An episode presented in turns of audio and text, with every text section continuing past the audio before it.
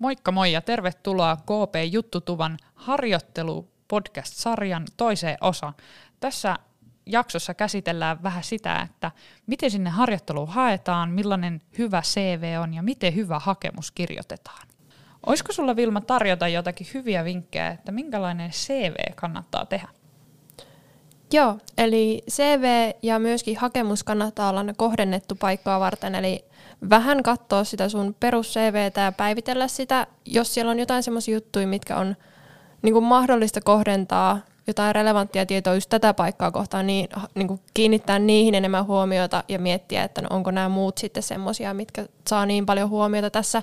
Ja omasta mielestäni on aina, aina kyllä vahvuus, että laittaa kuvansa CVen tai hakemukseen, koska se tuo sitä niin kuin, se tuo sun persoonaa lähemmäs niitä rekrytoijia, että se on ihan eri asia, että sä annat niin kuin kasvot, kasvot sulle siinä CVssä, kun vaan, että olisi pelkkä paperi. Kyllä, ja sitten ehkä täytyy sanoa tähän näin, että jos ei ihan hirveästi ole työkokemusta, niin jos on ollut erilaisissa järjestöissä tai yhdistyksissä mukana, niin ne ehdottomasti on sellaisia, sellaisia paikkoja, mitä kannattaa laittaa sinne omaan CVCen ylös.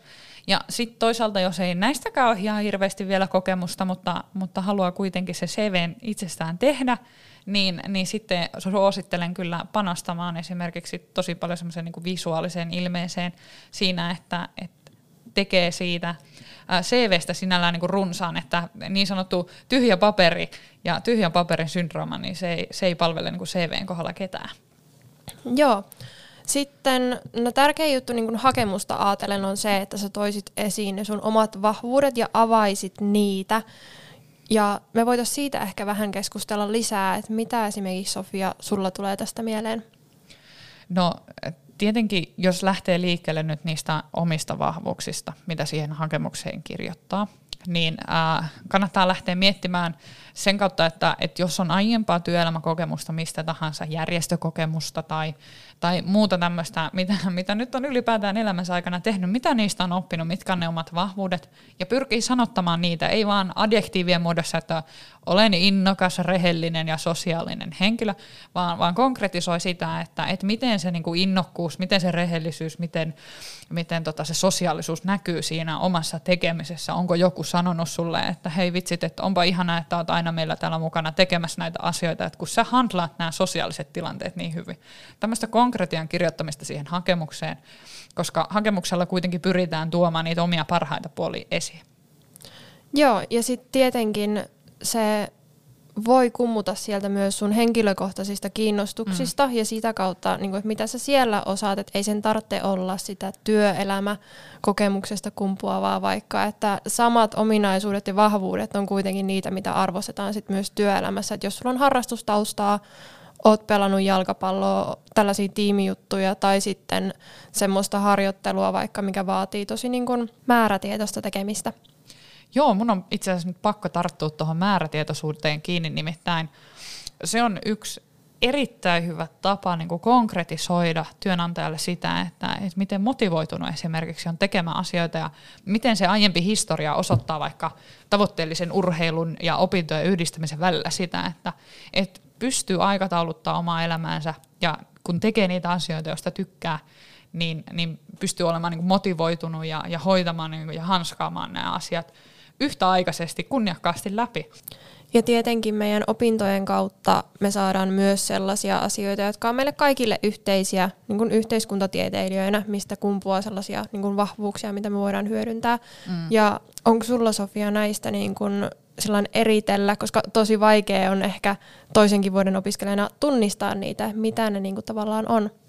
No ehkä jos lähtee niin kuin ylipäätään siitä, siitä faktasta liikenteeseen, että, että yhteiskuntatieteilijänä täytyy ensinnäkin osata hallita sitä tietoa, etsiä sitä tietoa ja, ja niin kuin suodattaa myöskin, että minkälainen tieto on itselle kaikkein niin kuin relevanteinta. Mutta sitten ehkä, mistä mä oon itse niin nauttinut tosi paljon ja, ja toisaalta myöskin ärsyntynyt monesti opintojeni aikana on se, että asioita oppii tutkimaan ja tarkastelemaan useista eri näkökulmasta ja, ja hahmottaa sitä kautta sitä niin kokonaisuutta, että, että meidän perusopintojen rinnalla, kun me käydään noita sivuaineopintoja, niin varmasti moni on huomannut tai tulee huomaamaan jossain vaiheessa, että, että samoja asioita siellä pyöritellään, mutta hiukan eri näkökulmasta. Ja sitten hetken päästä sä huomaatkin, että sulla on semmoinen melkoinen niin kokonaisuus ää, hallussa erilaisine näkökulmineen.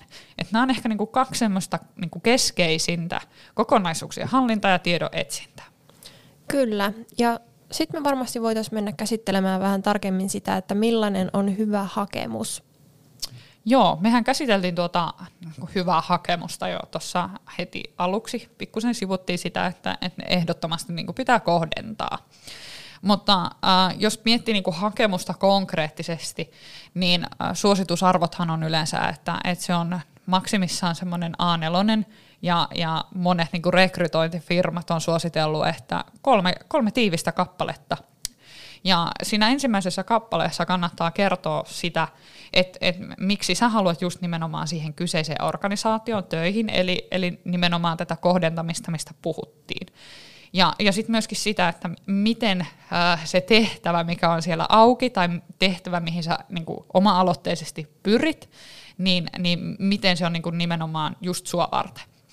Ja ihan kolme, neljä lausetta riittää siihen, että, että miten, miten sä niin perustelet tätä, tätä valintaa. No sitten siinä toisessa kappaleessa, niin siinä ehkä niin kannattaa fokusoida sit siihen oman osaamisen sanottamiseen. Oikeasti tämä on niinku semmoinen niinku kehumiskappale, missä sä, sä niinku kehut, kehut ja kehut itseäsi ja sitä osaamistasi ja linkität sen siihen, sen niinku osaamisen merkityksen siihen työhön. Ja, ja tota, muista niin kuin perustella konkreettisesti nimenomaan just vaikka, vaikka niin kuin, äh, sitä, miten sä oot oppinut opintojen aikana näitä asioita tai, tai mitenkä aiempi työkokemus on valmentanut sua näiden asioiden äärellä.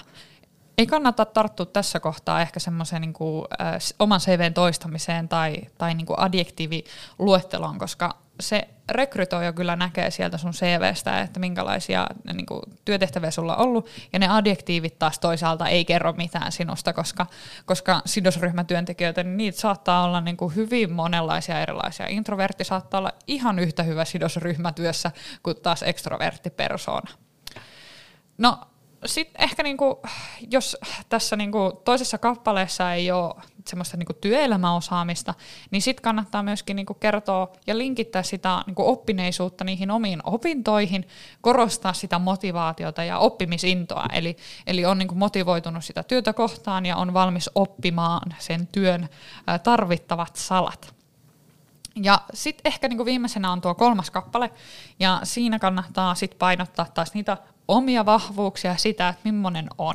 Ja tässä taas muistuttelen, että ei sitä kolmen adjektiivin litaniaa, koska, koska ne on, ne on niinku työn niinku antajalle tosi hankalia ja kannattaa niinku tässäkin kohtaa ehkä niinku perustella. Esimerkiksi vaikka sanoa sitä, että, että määrätietoisuudestani kertoo se, että olen suoriutunut kanditutkinnosta tavoiteajassa, vaikka olen ollut X monessa hallituksessa mukana – ihan tämmöisiä niin siis yksinkertaisia asioita, mutta et pyrkii kuitenkin sanottamaan ja perustelemaan sitä, että et niin kuin, mitä on oppinut ja miten niin kuin myöskin tunnistaa niitä omia vahvuuksia, esimerkiksi just sitä määrätietoisuutta.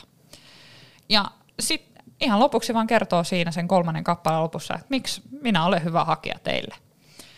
Ja sen lisäksi, että, että on niinku miettinyt nämä kolme kappaletta kondikseen, niin sitten kannattaa totta kai ennen tätä hakemuksen kirjoittamista jo selvittää sitä yritystä ja organisaatiota, johon on hakemassa, etsiä tietoa siitä ja katsoa, että jos sinne on ollut esimerkiksi aiempia ää, niin kuin harjoitteluhakuja auki, tunteeko joitakin näitä henkilöitä, voiko niiltä kysyä vähän apua, että hetkonen, minkälainen tämä on. Tai ihan sitten vaan niinku suorasoittaa tähän organisaatioon, kysellä ensin esitietoja ja sitten, sitten rustailla niitä sinne ää, hakemukseen – ja ihan ehdoton tämmöinen valttikortti kyllä on se, että et ei aloita sillä peruslitanialla, missä kertoo oman etunimensä, ikänsä ja mitä opiskelee, koska se on sieltä CVstä haettavissa. Ja jos haluaa olla oikein rohkea, niin sitten voi tehdä semmoisen oikein niin kuin kunnon avauksen sillä, että millä erottuu, mutta kannattaa myöskin miettiä, että linkittääkö sen sitten siihen ää, niin kuin työtehtävään, jota on hakemassa, pääasia on kuitenkin se, että se ensimmäinen virke ei jää irralliseksi siitä muusta hakemuksesta. Sitten tsekkaa vaan lopuksi, että, että hakemus vastaa niihin annettuihin kriteereihin ja sitten lähettämään vaan. Mutta miten sä Vilma ajattelisit, että miten pitäisi reagoida, jos ei saakaan sitä paikkaa, mitä on hakenut?